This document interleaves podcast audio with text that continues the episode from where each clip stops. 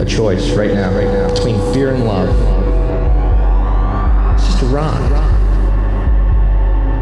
Out of the dark night of ignorance and into the shining light of truth. Expounding reality. A population of citizens capable of critical thinking. We don't see things as they are, we see them as we are. There's a, a level of reality where everything dissolves into a, an ocean of energy. We empower our experience by insisting on our authenticity. That's very profound. Very. Expanding reality. Welcome to Expanding Reality. I am your host, Brandon Thomas. On this episode, we have the honor of speaking with Mark Gober. He is an author and international speaker. He wrote the book that I talk about all the damn time, uh, An End to Upside Down Thinking, dispelling the myth that the brain produces consciousness and the implications for everyday life. We do cover that, as well as his other two books, An End to Upside Down Living, which deals with more of the spiritual awakening, as well as An End to Upside Down Liberty, which goes a little bit more conspiratorial, and that's the way this stuff goes. Uh, spirituality leads to conspiracies, and so it, it's a natural progression. Uh, anyway, uh, phenomenal conversation, guys. We really go deep on this one. We cover a lot uh, of high consciousness concepts because Mark is the guy that you can just do that with. Uh, like I said, fanboyed out on him a little bit, but not too bad, so it won't be too distracting. Uh, all the ways to find him, his books, his podcast, uh, and uh, his website will be linked down in the show notes. So go check that out, as well as if you want to expand your experience with us here on the show, you can click in the show notes and check out expandingrealitypodcast.com. That's where links to everything Rokfin, socials, merchandise, all that good stuff is there. And uh, if you noticed, um, our old Instagram got sucked into a dimension somewhere it's just crazy how that stuff works. So uh, the new one is linked up, so make sure that you guys go check that out. Uh, it's Expanding Reality 2022 because we're killing it this year, killing it. All right, guys. Uh, so let's get to this amazing conversation with Mark Gober.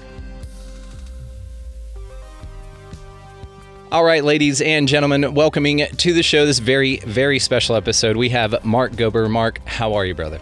I'm doing great, and thank you for having me. Dude, you are so welcome. I've been the biggest fan, and I was fanboying out on you for a little bit up here. So uh, the book that I will refer to most in this is uh, one of this is the one that made me fall in love with you, bud. Uh, the an end to upside down thinking. Uh, it's going to be dispelling the myth that the brain produces consciousness and the implications for everyday life. So uh, tell us just a little bit about yourself, man. I have a million questions for you. Yeah, I never expected to be doing any of this stuff. um, uh, my background is pretty traditional. I went to Princeton for undergrad, was a competitive tennis player growing up. So I was on the tennis team there. Uh, then I went into investment banking after college. I stopped playing tennis and was just working around the clock.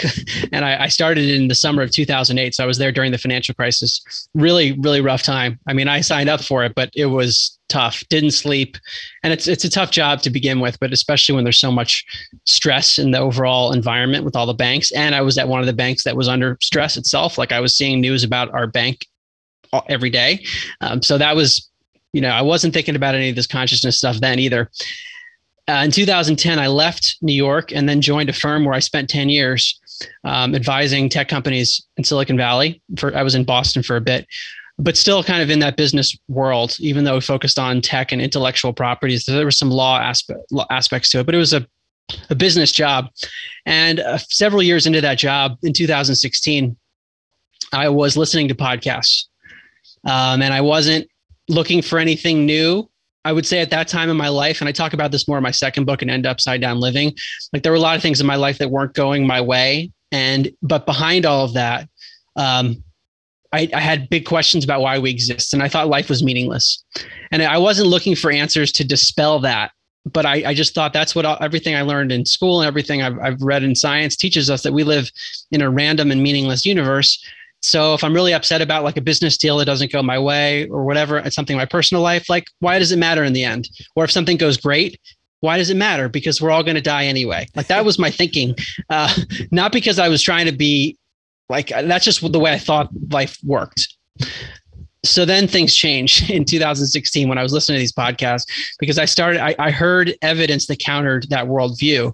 Again, this was totally random. I was listening to a health show called Extreme Health Radio, and they had a woman on the show named Laura Powers, who's a psychic. And she talked about her psychic abilities and how she worked with clients and how like stuff that was totally out there to me. But it wasn't like i just said okay my life has changed because i heard this interview. It was more like oh she has her own podcast. This is kind of interesting and i drive from san francisco to silicon valley and it takes a long time in traffic. So i'll turn on this other podcast because it just kind of sounds kind of interesting. And then one thing led to another and i heard a bunch of people she interviewed who described similar things and then I started to read books and scientific papers. And before you know it, in the fall of 2016, I, I was so disoriented because all of a sudden I had to rethink everything. And I, I was like, what, how am I going to live? How am I going to talk to my friends and family about this? Because this is so out there. And I just kept researching and wanted to learn more and more and was adjusting my worldview like daily because it was such a radical shift for me. And I had no plans of writing a book or speaking about this stuff initially. And it got to the point in the summer of 2017 where I had this idea why don't I just summarize the stuff and put it into a book?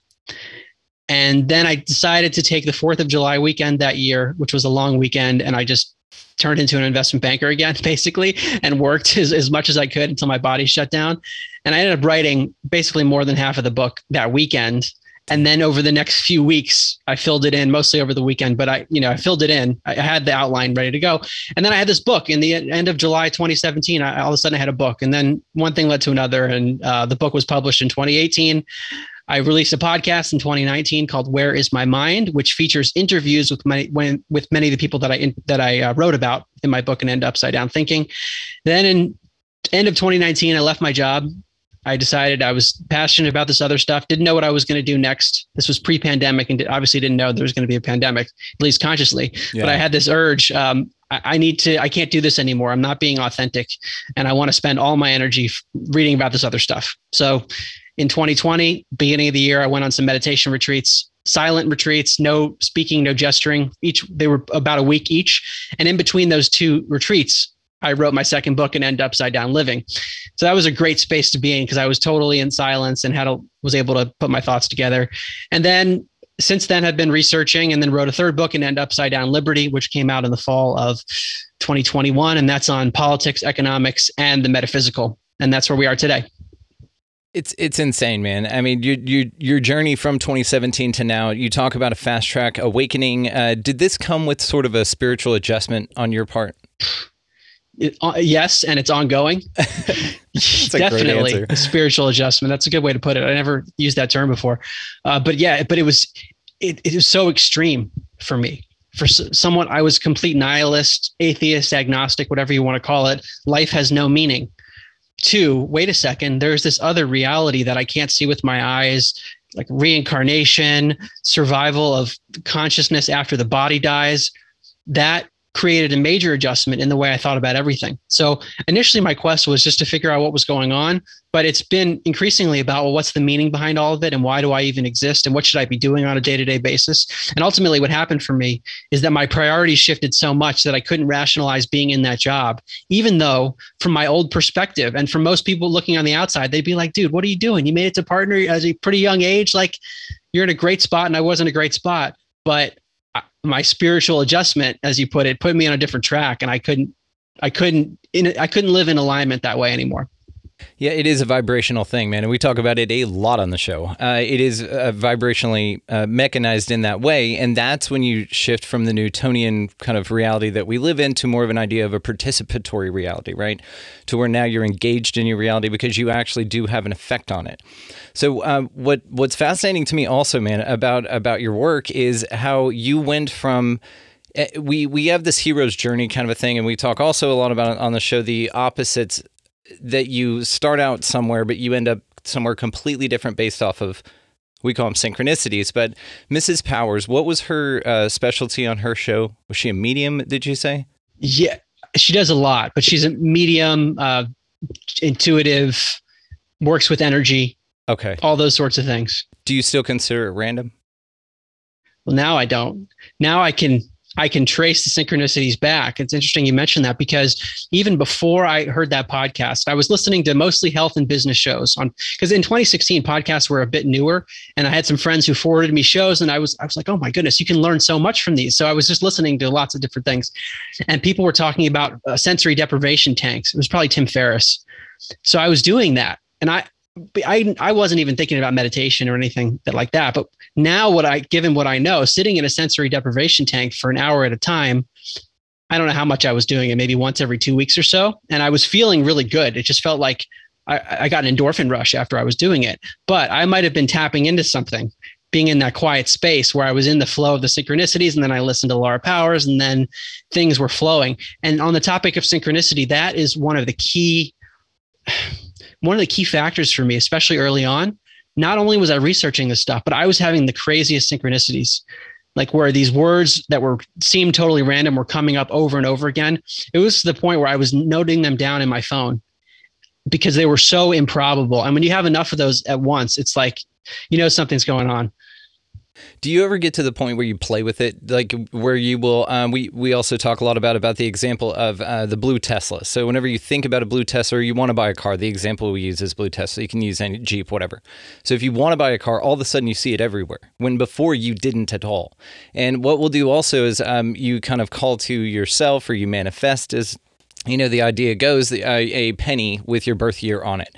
And uh, you know a blue butterfly stuff like this. There's been a tons of books written on the topic. And in the similar vein as you they kind of lean a little bit more woo woo uh, but i, I want to get back to that here in a second. But whenever you talked about sensory depri- deprivation tanks uh, have you ever seen the movie altered states? I think nick nolte was in it and it was from the 70s note that down. Check that out. I think you would like that a lot because what you said about transforming into something else that's exactly the plot of the movie. Like i won't ruin it for you but it's sensory deprivation tanks and this was back in the 70s so it also pertained to um, psychedelic alt- augmentation which is why the movie's called altered states right? You you literally take your normal you know stable comfortable reality and kind of turn it on its head or turn it upside down right?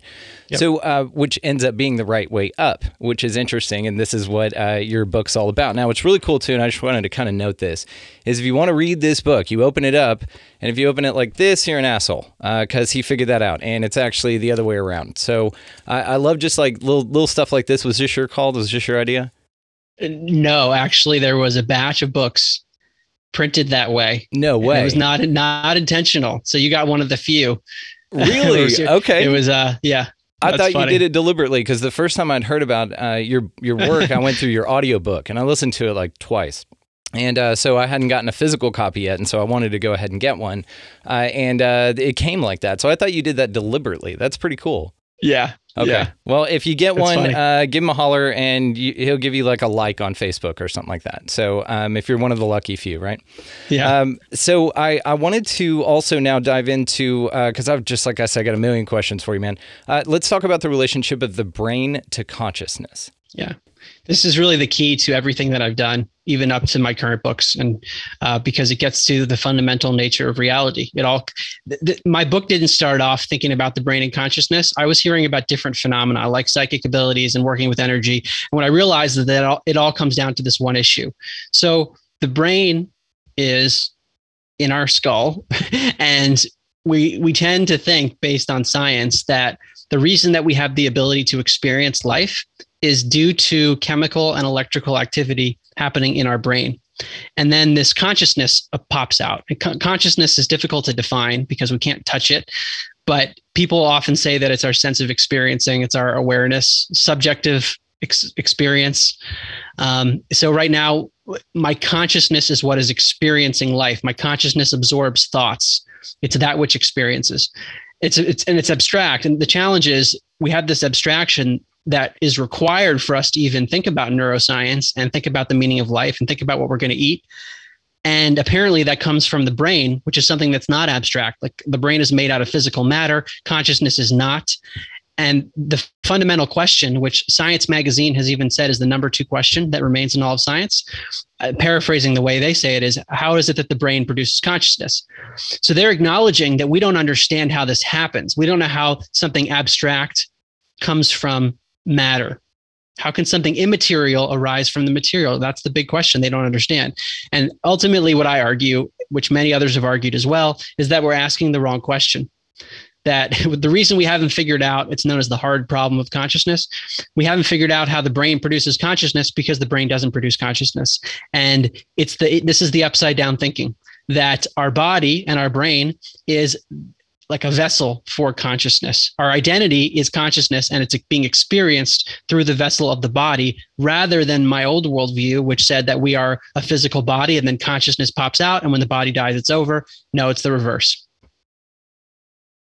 And, and you're absolutely right. And this establishment of that uh, consciousness is projected into or received from the brain, which just operates the body, because then there's an interface. And like you said about turning energy non-physical energy into physical energy.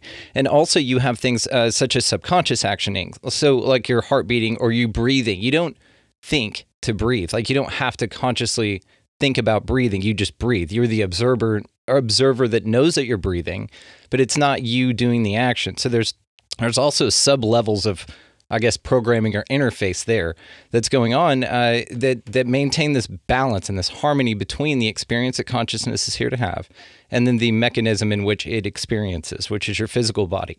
That's controlled by the brain. So, I also wanted to um, ask you so, holographic universe, uh, when was it that you got that in your hands? Was that early on?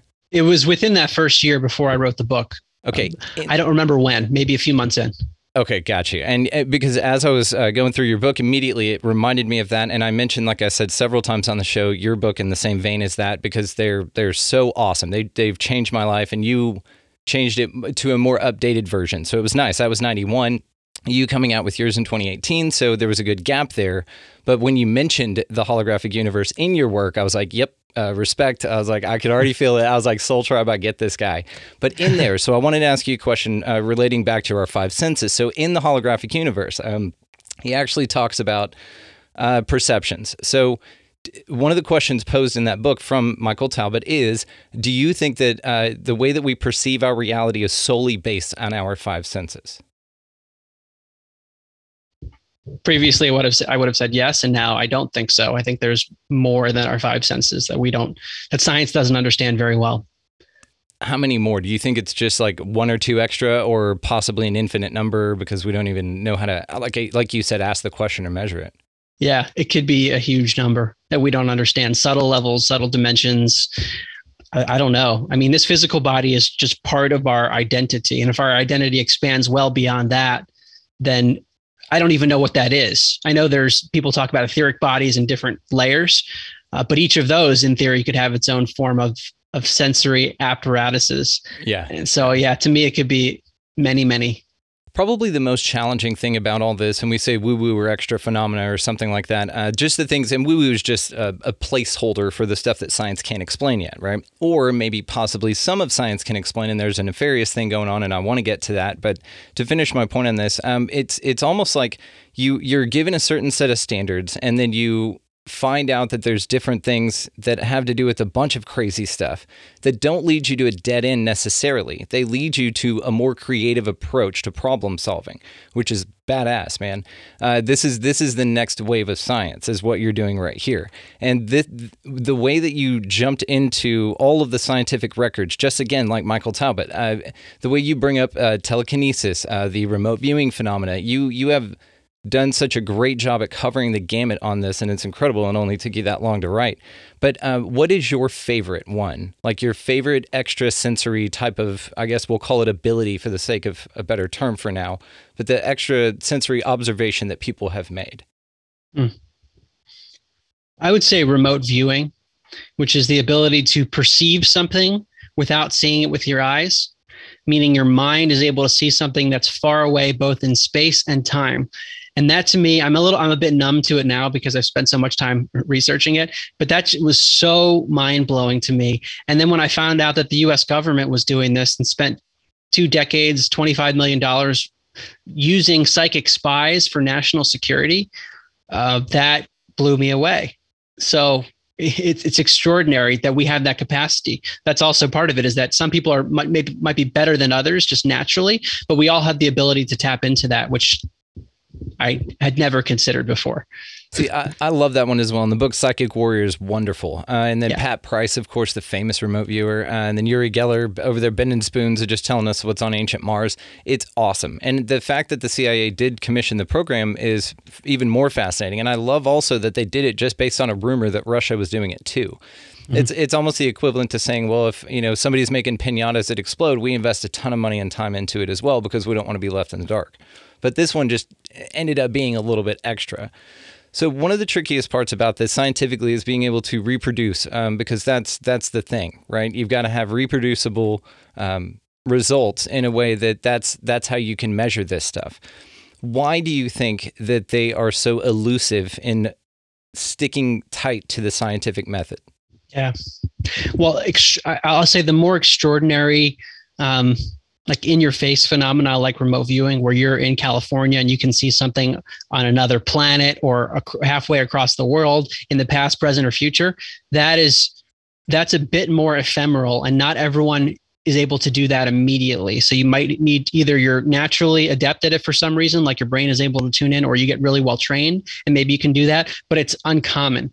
There are other phenomena where it's a more subtle effect that an everyday person has. And those you wouldn't necessarily be able to put your finger on as as dramatically as remote viewing, but the, the statistical evidence is really strong. So I'll give an example to illustrate this. In the phenomenon of telepathy, of mind to mind communication, the way that's been illustrated scientifically, one of the ways, uh, and has been replicated a lot, is where you have people separated. One is one person uh, we'll say Bob is in a room far away, and we have Jane here in this room close by. Bob is shown an image, and he's asked to try to mentally send to Jane what he's looking at. And after a while, Jane is shown four images, one of which is the one Bob was trying to mentally send. Um, these are everyday people. So, you know, Bob's saying, okay, fine, I'm mentally sending you this image. And Jane is looking at these four images. And you would expect the person in Jane's room over many, many trials to just guess correctly one out of four times or 25%, because there should be no information transferred between the two people if there's no like verbal communication or anything else. And yet the person in that room guesses correctly closer to 32% of the time. And when you use statistics, this falls in the category of six sigma results, meaning the odds against chance are more than a billion to one. Meaning, if you use that level of statistical significance, if you applied that to any other area of science, you would say, okay, that's a real effect. But it's subtle. It's only a 7% differential. Whereas with remote viewing, if you get it right, it maybe doesn't happen as often, but it's super dramatic. And that's this is one of the big disconnects for most people because they'll be like, yeah, remote viewing, you prove it to me. It's like maybe a few people can do it dramatically. Whereas telepathy, you need to have that scientific study, you need to have the replication to see the effect. Do you think it's because of the individual that they're not that re- uh, repeatable? Plus, I mean, the observer effect, right? Um, there are even placebo, and I want to get into placebos with you too, because that one's my favorite. Uh, that's like the smoking gun, right? Um, so there are people who will say that um, even like if somebody's giving a placebo in a study, in a clinical trial for a control, they will um, even if the person administering the placebo knows that it's a placebo it will affect the outcome. So could some of these repeatable i guess challenges that we find be a part of the individual and their ability to like you said do so but also the observer effect? Like if somebody goes into it they, they can alter the results just based on their presence and their impression of it It's po- very possible. And the phenomenon is known as psychokinesis, which is mind impacting matter. So if if someone is shifting their consciousness, you don't know how that's affecting someone else's consciousness. It's like ripples in a pool. We don't know. That's a very good point. And this has big implications for science because if you're doing any experiment, think about that. What is the impact of the consciousness of the experimenter on the experiment? This is where it breaks down for a lot of folks and me especially. This is where i i you know because you can get everybody into a room and i already think science is really and the medical community i mean top down systemically is very uh, uh, tied up. Their their hands are tied with what they can do and what they have access to and what knowledge they have. It's the allegory of the cave right? All of our systems are based on these people sitting there watching shadows on a cave when the real world is way cooler and there's a lot of other information out there not only that, it's been suppressed deliberately to maintain this matrix of control, and we can go there if you'd like. But uh, the the more interesting thing to the nature of the repeatableness of the phenomena, like we were talking about, is just to be able to look at it in a way that the observer does not affect it. But that's the problem. And like you said, with any scientific study. Because even the um, uh, Lynne McTaggart's work with the power of eight, I mean, even intention studies, if you've got enough people standing around saying, yes, this is the result that we expect, that's the result that you get. And back to the hands being tied part of it, it's I liken it to that movie Apollo 13. Whenever they're solving the problem or whatever, and they dump out stuff on a on a desk with a, from a box, and they said, okay, this is what we need to solve this problem. Well, I think that that's the way that the scientific, medical, everything operates. There's a lot of other options out there. They just won't give them to you. They're going to just show you what's in this box and say, okay, you have to solve everything with this. This is where we run into the challenges and the observations that you've made with your work is that there's extra stuff outside of that box that if we had access to and we're able to focus on would benefit us so much more greatly. I mean, these are massive pieces of the puzzle, right?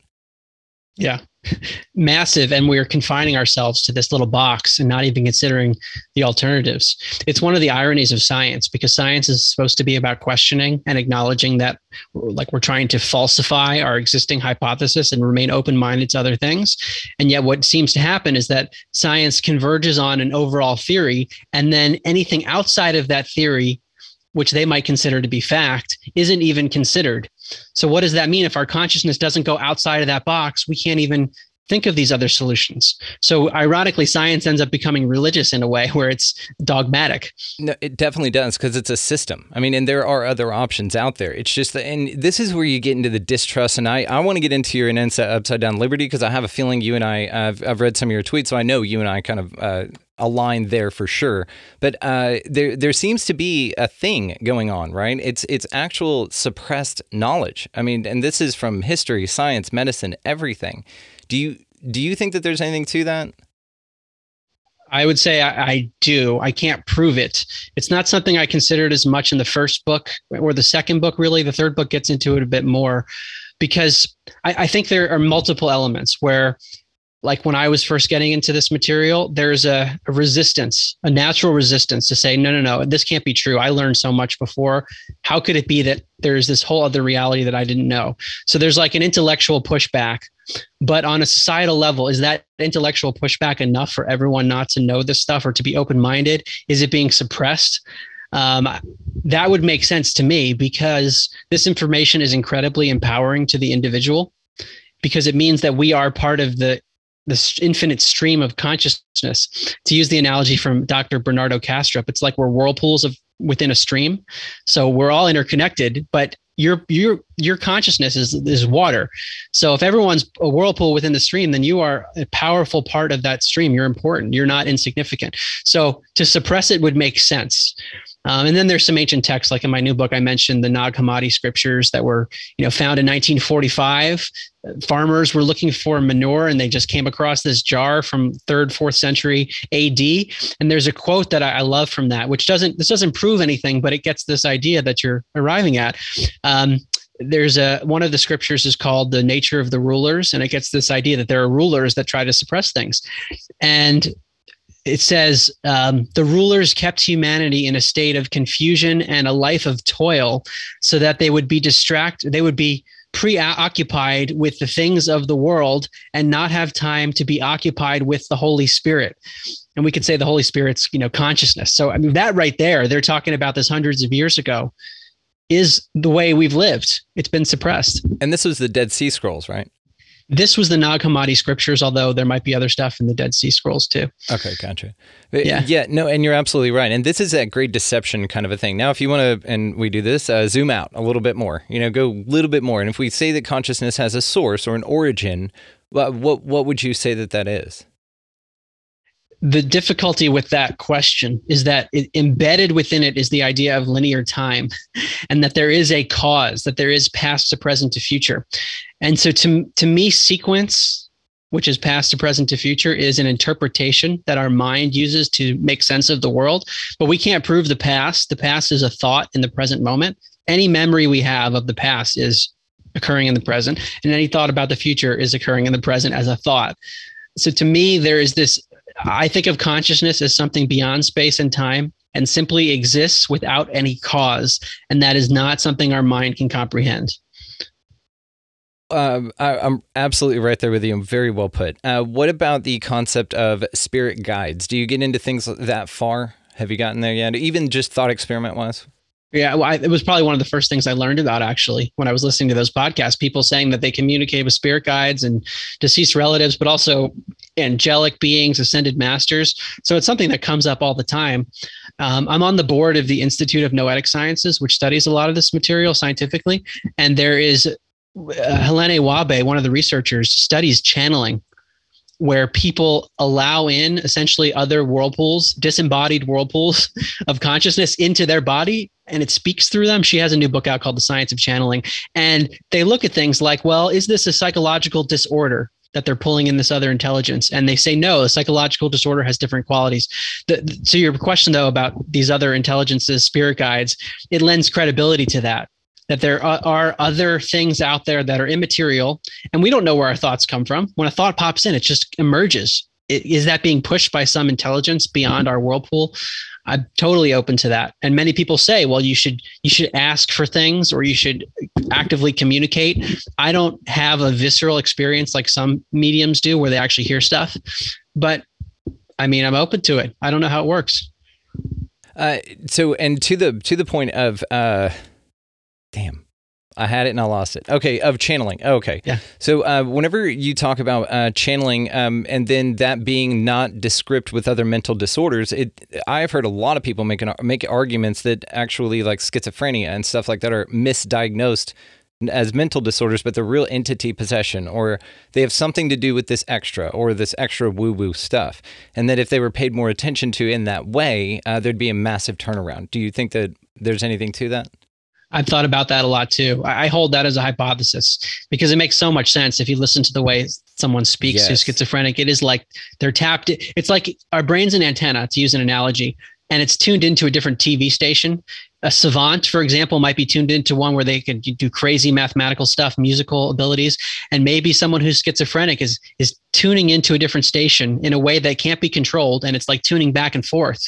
Maybe that's part of it. Yeah, absolutely and you know, and even uh, autism, uh, that's a big one too. It's uh, that's that's one of those high functioning, and they call you know they call it a social disorder. Well, it's not a social disorder if you look around at society and you say this kind of sucks. You know, if that's yeah. the case, I think a lot more people have autism than than they think because we're, we're all adverse. You know, a lot of us, especially lately, adverse to this society, and what society considers normal is sick. And what is that yeah. quote? To be well adjusted to a sick society is no measure of good health. So uh, I I wanted to come back to the concept of spirit guides, what we were talking about about time, because there's a question I had for you, and I figured you'd be the guy to ask about quantum entanglement. So, do you mind running that down with the audience? Sure. To simplify it, it's the idea that you have two physical particles that are distant from each other in space and time. And when you alter one of them, the entangled particle that's far away has a, a correlated movement at the exact same instant so it means that there's an interconnectivity like that is faster than the speed of light. It's instantaneous. And so Einstein, who looked at this, he said, well, this is spooky action at a distance. He thought the speed of light, which is really, really fast, is the fastest that anything could travel. And yet we had this instantaneous connection between two things. And it suggests that there is an interconnectivity at, at, at least the small scale of reality, but the quantum uh, quantum reality is part of everything. So at some level, everything's interconnected, which aligns with the idea that we're all part of one consciousness. So, to this, and thank you. Uh, to this point, uh, do you think that you can communicate with your past self via your current or now self and affect your future self in the same way based on those principles? Well, the idea of a past and a future and a current self, if we want to get really meta about it, those don't really exist. So if if we talk about past lives and future lives even, they might all be occurring simultaneously in this instant that we can't describe. So just having this conversation, it's reminding me of um, Dr. David Hawkins, a spiritual teacher who used to be a psychiatrist and then became super enlightened and came back to society. He there's a video of him thinking, looking at life like a prism, like you shoot light through this uh, material, and then it comes out in different um, it's much more variable when it comes out the other side of the prism. And he looks at it from different angles. And each of those angles that you look at it from could be considered a different point in time. So it's all there in one shining light. It's just a matter of the perspective you take. So to me, um, yes, I think you could access those things because if consciousness is beyond space and time, there really is no time. We just have to tap in. And now you're also reminding me of a conversation I had when I interviewed Paul Selig, who is a, a well known channeler. He's channeled lots of books, and apparently his guides tell him not to edit the books. They have to come out like exactly the way it comes through him. And I asked this question. I don't remember exactly what I asked, but something about past lives and time. And he said something to a similar effect that time is like, it's not as simple as we make it out to be that there's a like some degree of a simultaneity that it's all happening at once but it's like sort of not at the same time and our minds can't really grasp that Yeah, like stacked like records. I've heard it compared to that. Yes, and uh, the the concept that time is not linear is why I had the question. So if you can affect, and to, back to what you said about uh, memory. So we've also talked a lot. Uh, Pat Mahan from Like Attracts Like. I think you would really like that show. Uh, he he calls into question that you can affect that that actually the only thing your memories are are interpretations of the past. They're not even necessarily accurate. This is why witness testimonies are very unreliable uh, in in murder cases and stuff because they just can't be trusted because they can't be corroborated. You talk about something that's not repeatable, somebody's memory of an event, right? So even that the idea then would go that all you're really doing is pulling that memory to your now and interpreting it. But by growing spiritually and enlightening in consciousness and ascending, then um, you bring that mem- memory that was maybe traumatic, let's say, and this is what shadow work's about. You bring it to your now, fix it, and then send it back, and therefore it never affected you because it doesn't affect you now. That's kind of the idea. It's it's a paradoxical kind of a thing, and I know we say then and now, a moment that you've experienced from your past perception versus your conscious expression right now, right? Yes. Yeah, no, absolutely. And I know people that do healing modalities that works with that very principle that it's all now. And you're basically re rewiring what happened in the past so that it quote unquote past so that it affects you today. And it affects everything. It, in theory, because if you if you then extrapolate it out to identifying and like you said tapping in i think that's the very important part which is just vibrational which like you said earlier you couldn't go back to that other job. You physically couldn't do it. You open doors that you can't close back. They're like trap doors and ascending levels in a treehouse or something right? And there's no handle on the inside. Once you get to that level you you can't go back because you now you have this understanding and so uh, whenever you look at stuff like that though man it blows my damn mind so i was just curious uh, what you thought about it because then you're talking about now affecting on that quantum level, if you can tap in and you realize that you are all of your ancestors or all of your expressions of consciousness, then you could heal because you quantum you're quantum entangled to that. If you could even just visualize it, I mean, manifestation, intention, things like this work that way. So if you could scale it up a little bit, um, you know, that would be pretty cool. I think that's all. There's a healing modality known as family constellation, which uh, when I first started this, I was talking to psychics, doing past life regression. I was doing everything. And I did this family constellation because I heard a podcast about it. And it works on the principle that you're talking about. Basically, you go into a circle of people and they don't know you. There are students in the class, for example, and the, the person running the constellation knows who you are and knows about you and your ha- your past um, and will write something on a note card. They might put your name on it or some something that relates to you and close a note card and give it to someone in the circle. They don't know anything about you. They don't even know what's on that card. They put it in their pocket. They don't read it. And they start to act out what's on the card. It's totally wild what happens. But ultimately you end up playing out scenes that relate to you you in your life or your ancestors. And the person running it um, works with the quantum field where maybe you reconcile the differences between people or your ancestors had a conflict or there was a trauma. It's worked out in that setting. And he talks about how it ripples through past present future. And when i asked him how does it like how can you tell what, what the effect is going to be after you have it? And he goes this you're you're dealing with ripples through the quantum field. It's impossible to explain how it's going to work itself out but it does Dude, that is awesome.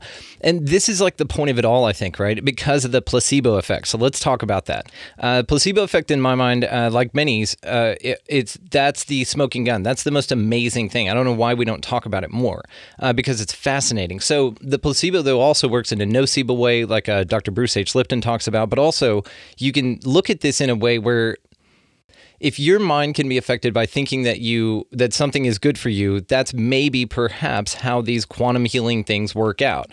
Let's say for instance that somebody's just having a rough time and nobody knows what the hell to tell this person and they invent or manufacture a story about a past life that they had. You get them involved in the story and then you give them a comfortable re- resolution like a movie. Like you basically just script it out and played a movie for them. The the impact would be the same. If it was real and it was really what they said it was quantum ripples which is badass it's a cool name for a band uh, and then also though um, you you could take it further than that i mean what do you what do you think Yeah, I mean, when I used to learn about things like placebo and nocebo, the explanation was more just biological. That your mind would affect your biology such that the outcome would change, but it wasn't anything metaphysical that was doing it. And to me, maybe there is a biological component, but it's also this idea that it's consciousness. So, yeah, I mean, I'm open to that. I'm much more, just in general, I'm more conscious of the way I'm thinking about things and where my consciousness is directed because I know that is going to have some kind of a ripple effect, whether it's an experiment or just everyday life. The way we we orient our consciousness is critical. Yeah. It, it really is. I mean, it's it, and being mindful of it is the first way of realizing your power. Like you can be told that you're very powerful and that you can do cool stuff, but but really realizing it is the way. So, um, with the research that you've done philosophically, uh, where are you at right now?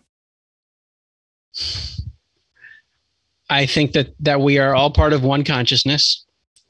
Uh, our consciousness doesn't die when the physical body dies, and that we're here to evolve. Like our individual whirlpool is here to evolve, so that the entire stream is evolving, and we are here uh, evolving in a state of amnesia. So we don't have access to all the memories of our individual whirlpool or everything else. Likely so that we can have a greater learning experience and within this learning experience, there's a, a, a, mixture of what we might call light and dark and good and evil, which at some level don't exist because there's just one consciousness, but it enables us to evolve at some level. And the ultimate state that we're evolving to, and this is largely based on near death experience research and other mystical experiences, is that we're moving toward a state of unconditional love. That's what everyone talks about. So that's like the highest state, but we exist in the state of duality where there is light and dark and imperfection um, so that we can try to improve ourselves, but also embody that state while in the state of being dualistic. Perfectly put. Like perfectly put. Dude, uh, yeah. Uh, it's just awesome. Yes. Okay. Uh, let's talk about psychedelics. Uh, what is your take? Okay. So I think that the, the brain is like a filter of consciousness. So there's this entire stream out there, and there's certain things you can do to access different parts of the stream. Near death experience seems to be one. Meditation experiences. So I've had some crazy stuff in meditation where I like, you know, felt some things that were not normal. Um, but other people have even crazier experiences. Psychedelics are another. Some people also have spontaneous experiences. They're not even meditating. It's like all of a sudden they tap into this reality. Um, and it seems like I'm not a huge expert on psychedelics from personal experience, but having read about like DMT and different things you can take, there are different experiences that you have. So maybe if we live in this, it's like a multidimensional uh, whirlpool that we're in, a multidimensional stream. You're tapping into different layers of that stream depending on what you take. Um, but there seems to be a difference between near death experiences and psychedelics based on the, the varying reports. And when I interviewed Dr. Bruce Greyson from the University of Virginia, he, I asked him about this. I'm like, well, how do we know a psychedelic isn't, you know, that the near death experience isn't just like a psychedelic experience, that your brain has the same chemicals? And he said, he said there are people that have had done psychedelics and have had near death experience and they say it's different even though the descriptions sound kind of similar that it's not the same thing. So it's like you're tapping into different things when you're getting close to the death state even though there might be similarity because you're outside your whirlpool. Um, whether or not psychedelics are good or bad that's a question i get asked very often like should you do them should you not? I think it's very much based on the individual and also who's in your like if you're doing with the right person and have the right like substances and dosing and all that and, and, you're in the right mindset i think a lot of the ancient cultures are probably much more expert than we are at it. And there are also dangers. There are stories of people that can't get out of that state or they become schizophrenic. And i know some doctors that have dealt with patients that have had that. So i think it really depends on the person. Uh, but i also know of other stories where people do it and it it changes their life. I'm thinking of one case of someone who a lot of people have had these experiences put it this way will come to me and, and say like oh my god like what you said in your book that makes so much sense. Yeah. which is funny because i wrote the book from the academic perspective and it's very validating for me to say that when these people have an experience they they felt it. Um, so there's definitely something there of tapping into these other i guess dimensions or whatever you call it There is, and like you said, it's like a brainwave state. It's like an altered. It's an altered state that can be achieved in multiple ways. And even uh, when we look at like the UFO phenomena, I don't know how deep you go into that, but any anything paranormal or UFO, because we're all consciousness, they would then just be artifacts of the consciousness, right? Or experiences here as well, on their own mission, or here to aid in our mission, or here to serve as just something whimsical for us to look forward to, like to anchor us to mysteries for super smart people like you that just figure shit out. Uh, you got to have something crazy to think about too. Um, you know, and um, so I wanted to also ask you about politics and spirituality. This is one of the things that whenever whenever you attempt to relate the two, it is very very challenging. So please tell me your thoughts on that. Yeah, this I, I will start by saying I never had an interest in politics until basically the pandemic started. Uh huh. So I come in with it like I did. I just didn't care. I probably couldn't have told you the main differences between the the parties in the U.S. like beyond very basic. So that's where I started. And then I saw things happening with the pandemic and all the politics around it. And I began to look at it very closely. What my third book, An End Upside Down Liberty, seeks to do is to combine consciousness with politics of, say, of saying, how should we organize society based on this idea that we are interconnected, we're all part of one consciousness. What's the ideal format? And the very quick answer to it is we have to go back to the near death experience. So, the state where a person, let's say they're in cardiac arrest, they're out, they're clinically dead or close to it, and yet they have an elaborate experience. And when they come back in their body, they say they were immersed in unconditional love. Although some of them are frightening, the majority that of the reports are extremely positive. They encountered mystical beings like other intelligences, sometimes deceased relatives, but they also often talk about a life review where they relive all the events in their life, not only from their own expect- perspective, but from the perspective of the people that they encountered. So if they harmed someone, they felt it through that person's eyes. And I'll give you an example. I interviewed a man named Dannion Brinkley who has had four near death experiences, and each time he had a life review. Um, Dr. Greyson says roughly a quarter of the cases he's looked at of people have had a life review. So not everyone has it, or maybe they did and they don't remember it when they came back. We don't know. He had four near death experiences. Each time he had a life review that he remembered, and each time he started the life review at the beginning of his life when he went through it. For him, that was very traumatic because he was in Vietnam previously and he relived his combat days where he told me he was vicious in combat. He killed people. He had to relive what it was like to be the person he was killing. So he felt what that that pain, and he felt the pain of children who would no longer have fathers because he had killed the fathers. He told me that experience it was not quite as strong, but he felt the indirect effects, meaning that this interconnectedness is real. In his later life reviews, because he changed his life when he came back from the near death experience, he became a hospice volunteer. He said, he said, okay, this materialistic stuff doesn't matter, like how much money I make, all that stuff. What matters is how I treat people. So he became a hospice volunteer. And I guess not knowing he was going to have more life reviews, or maybe he did subconsciously, he got to experience what it was like to be the person dying in the hospice bed through his eyes. So he got to feel what it was like to be comforting someone. And so you feel the effect of your loving and un, unloving actions effectively. And many speculate that this is what happens after we die. We don't know for sure. Maybe some of us have a life review. It would make sense to me that this is part of the evolutionary process.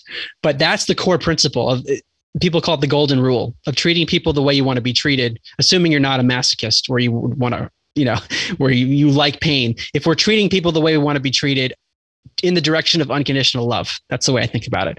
If you apply that version of the golden rule, then how do we how should we structure society? And to put this this is a much longer conversation, but the way we govern, it's known as statism we have a state that governs us without an explicit contractual relationship that explains all the things that the state is going to do, like a typical service provider does.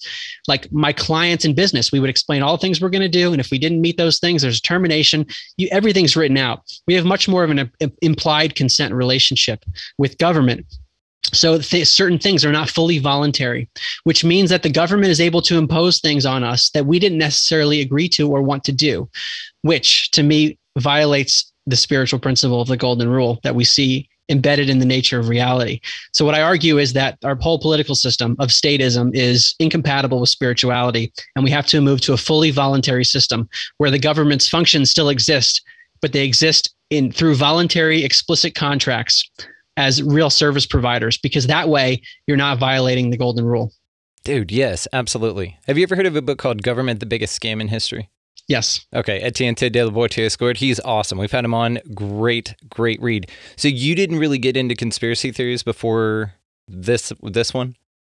Not really. I mean, after seeing the, the pandemic, that made me, there's some obvious things. I, I had come across a lot of those concepts, but I was so busy like working on understanding telepathy and near death experiences. My second book is all about the spiritual awakening process of basically how do we get to that enlightened state. So I was studying people that have gone through these experiences. A lot of a show called The Buddha at the Gas Pump of people, over 500 people, many of them just ordinary people that have gone through this.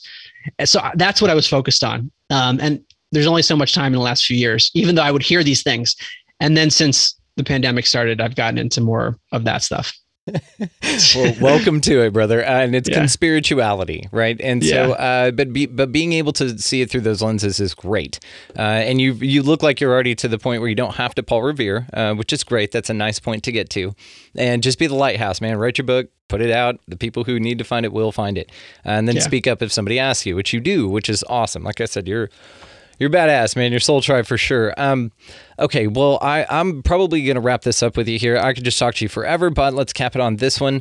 Uh, I wanted to ask you about aliens. What do you think that those are?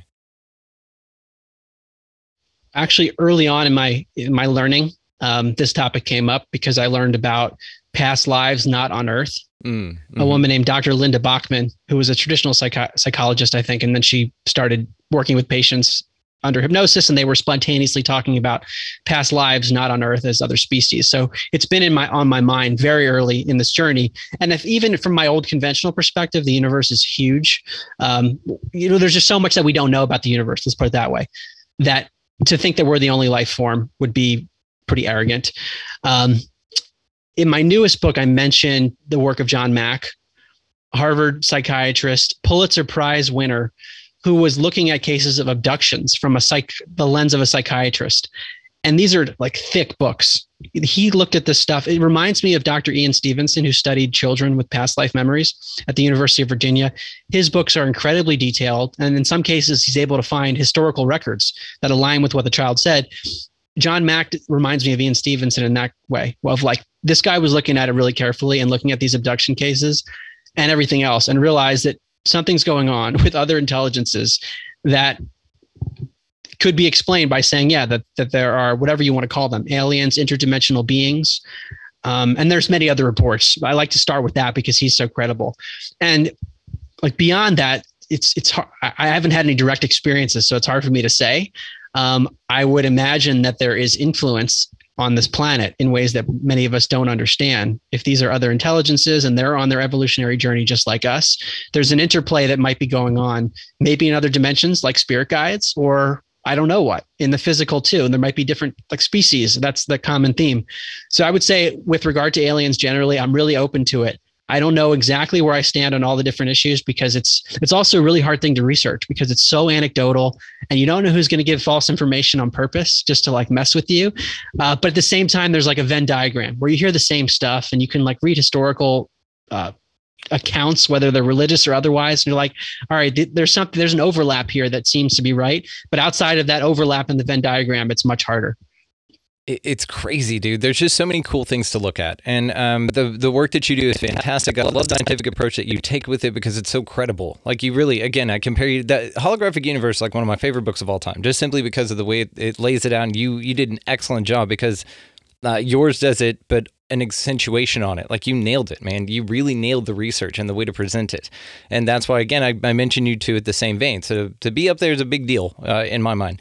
So, um, but I, I just wanted to thank you from the bottom of my heart, man, uh, for coming on and answering my questions and just talking with me here. We should definitely do this again. You're, your soul tribe anyway. So we have much more to talk about. And uh, I'm just looking forward to it, brother. So uh, just tell us where they can find you and then uh, we'll wrap it, brother. Yeah, well, thank you again for having me and for asking such great questions. And we covered a lot of ground in a short amount of time. So I hope your audience has enjoyed this one. Uh, my website is my name, markgober.com, M A R K G O B E R.com. And my books are on Amazon. Um, they're all available Audible, Kindle, and uh, hard copies as well. So whatever you like and they're they're called an end upside down thinking, an end upside down living, end upside down liberty. And my podcast is Where Is My Mind, and that's on Apple Podcasts, Spotify, all the major players. All the major ones, and it's badass. I mean, you did a wonderful job, and you did tell that story about the dude who did the four um, NDEs on your show there, and it's it's a wonderfully produced show. So we didn't talk about it enough on here, but I wanted to do that so that other people can go check it out. It will, um, as well as your website and your books, be linked down in the show notes, guys. So go check it out. One of my favorites of all time, and end to Upside Down Thinking. Mark Gober, I cannot thank you enough, brother. You are welcome any damn time, dude. Thank you so much. And thank you for all you're doing. I mean, you never know who's going to be impacted by these conversations. And it could be a few months from now, it could be like 10 years from now, where someone it clicks for people. So I, I always appreciate podcast hosts that are willing to put themselves out there, especially with these topics that are outside the mainstream. So I, I really thank you for what you do. Man, that dude is awesome. Uh, whenever you get to talk to somebody that you really, really admire, uh, sometimes it sucks, but this did not. He well exceeded expectations, which were awesome. So, uh, truly grateful for Mark Gober spending some time on the show with us. All the ways to find him, of course, are linked down in the show notes. Check out his podcast, Where Is My Mind? Uh, very great eight season, uh, eight episode season there, and it's just really, really cool. He does a wonderful job. It's well produced, all that good stuff, and it's Mark Gober, so you know it's fascinating. So uh, his books will be linked down there as well, and uh, his website. So make sure that you go check this guy out. He's a personal favorite of mine. So uh, I'd like for y'all to have your mind blown by him as well. So go check that out. Uh, all the ways to expand your experience with us here on the show is linked down in the show notes as well at expandingrealitypodcast.com. That is where links to socials, all of that good stuff are. Uh, Rokfin merchandise. There's some new T-shirts up there. Go check that out, guys. New Instagram because the other one got uh, nuked or something. I don't know. Uh, anyway, but uh, new Instagram's linked there as well. Uh, so go check that out if you want to just hang out with us on some other stuff. We've got some big things going on this year, so you do not want to miss it. Go check out the website for more on that. Uh, okay, so go out into this beautiful place, no matter what this is in front of you here, and y'all just pick up a piece of litter. Uh, be nice to everybody that you come across. Opening doors does not go without, um, you know, unnoticed these days as well. It's a nice thing to do. Just smile at people, man. Just be pleasant you know just don't be a cunt. Try that. Just just start there. Uh, also uh, go and buy somebody in line around you a coffee or a meal or a bottle of water or something like that you know just something small but it makes big ripple effects in the quantum field of positivity and it raises your vibe for damn sure. So uh, do that as well. Uh, of course while you're on the high vibe train get out of the left hand lane. You are a pain in the ass when you got somebody behind you wanting to pass there. Uh, stop it and above all, and anything else, guys, go out into this beautiful place and y'all just be good to one another. Thank you so much for listening. We'll see you next time.